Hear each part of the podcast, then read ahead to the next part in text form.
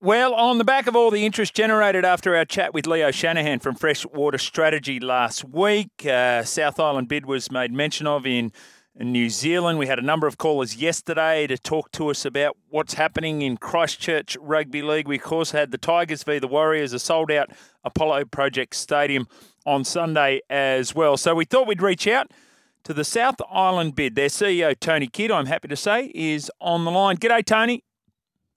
Hey, how are you? Yeah, really well. First of all, give us an insight. How much momentum is there in New Zealand around a second rugby league team in the NRL, and why should it be on the South Island? There's huge momentum here now. As you mentioned, we had a sold-out game, and I think it was the biggest crowd to any pre-season game this year.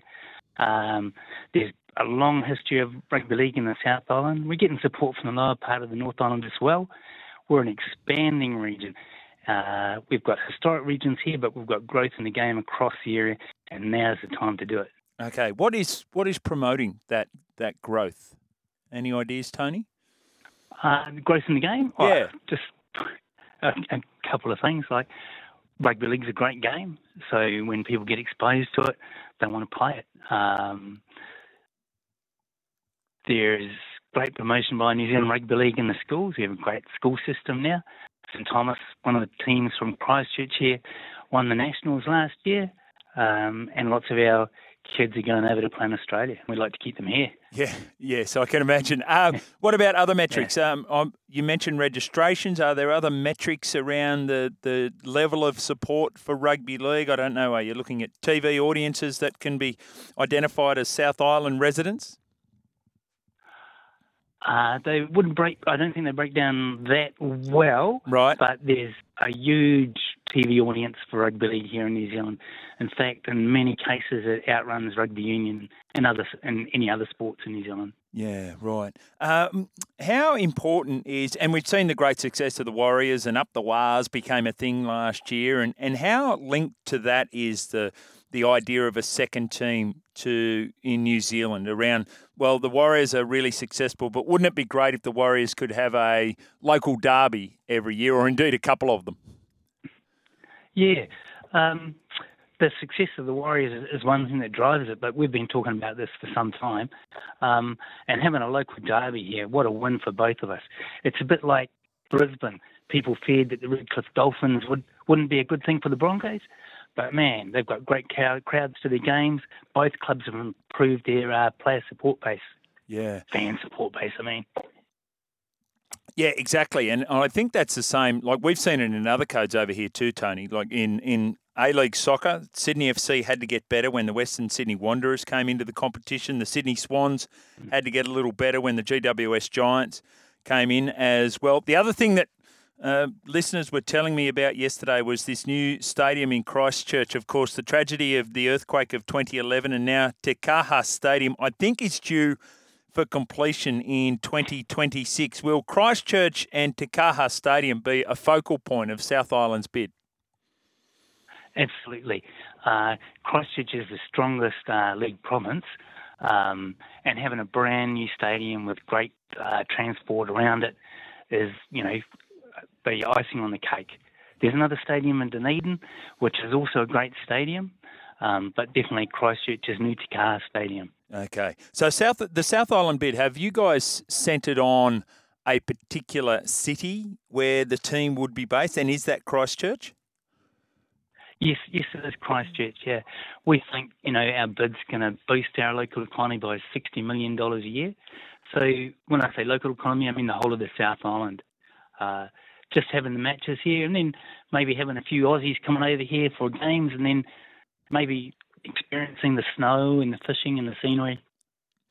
Yeah. Now, what about support from government? What we've seen, we know about the Pacifica bid and the support from the Australian federal government. It looks like the West Australian government is going to be very active in the support of a Western Australia or Perth-based side. Do you have strong government support there, Tony? Do you have strong corporate support on the South Island? We have strong government support, not to the extent of the West Australian government or the PNG bid, but our support is across both major parties. So it's not going to fall apart if one of them loses the election. PNG deserve to be in the NRL, but I mean, if you're reliant on Labor staying in government, makes it a bit dodgy. Yeah, okay, fair enough. What correspondence have you had with Peter Valandis, Andrew Abdo at the NRL, Tony? They're aware of our bid, and we're hoping to meet with them in Las Vegas. We'll be making some major announcements about our investors and who we're partnering with. You'll be making those announcements over in Las Vegas?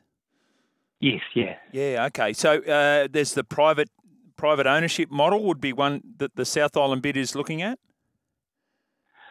We're still looking at a couple of different models. We, as you alluded to, the government will have a part to play. We are looking for investors from the States and Australia and New Zealand. We're slowly growing that, but we'll definitely be in place by 2026. Okay, so if the NRL said, hey, we need a team and we need it 2026, South Island could provide that team?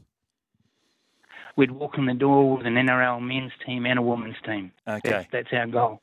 Okay. And we'd be competitive in our first season. Okay. The Bears, they seem to be available for anyone to partner with. Would South Island bid be open to a partnership with the Bears? There's a lot of upsides. There's also the downside in that, you have your identity set in stone. But would you be open to that, Tony?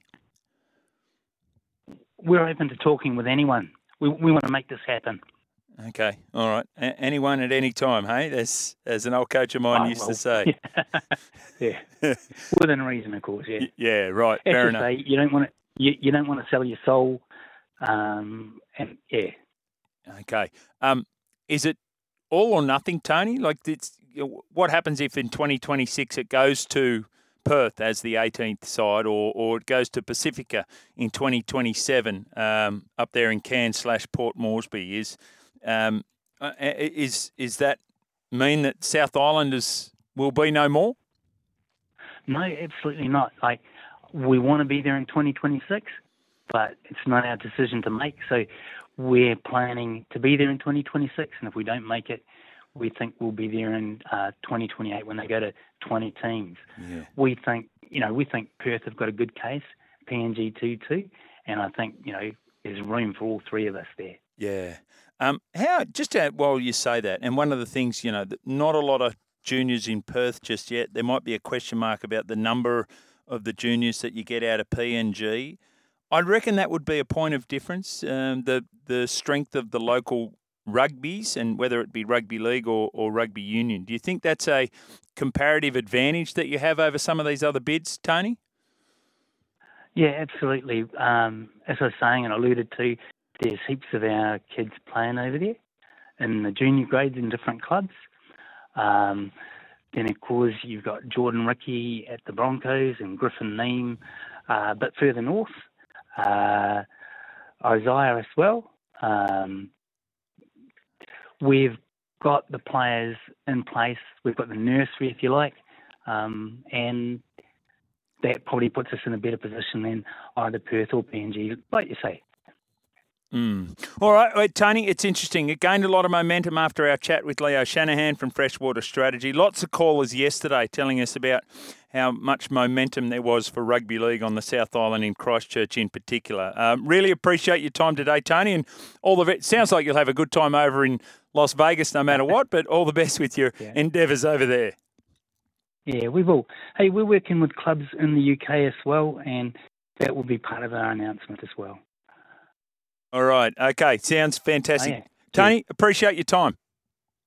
Thank you. Cheers.